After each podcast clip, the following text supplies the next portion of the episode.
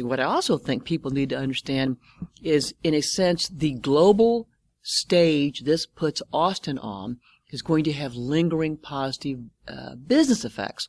People who'd never heard of Austin, they've heard of Dallas from the TV show from 15, 20 years. They've heard of Houston.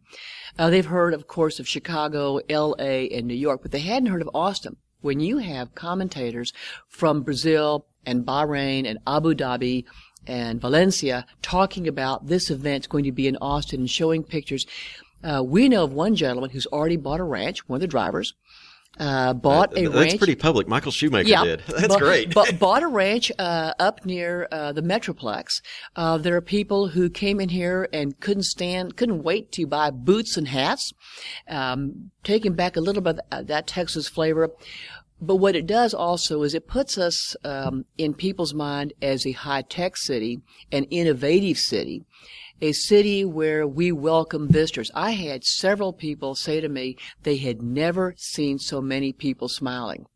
I was talking to Mario Andretti, and Mario uh, told me that they had been given an extraordinary welcome. They'd never seen at any other place. People smiled on the street, and that kind of atmosphere and attitude, coupled with a fantastic racing venue, left a great taste in people's mouths.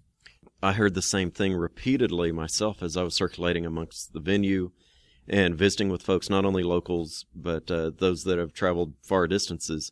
It, we really felt like it was a great demonstration of the Southern hospitality that we like to share with our visitors, as well as what we can do venue and for major events.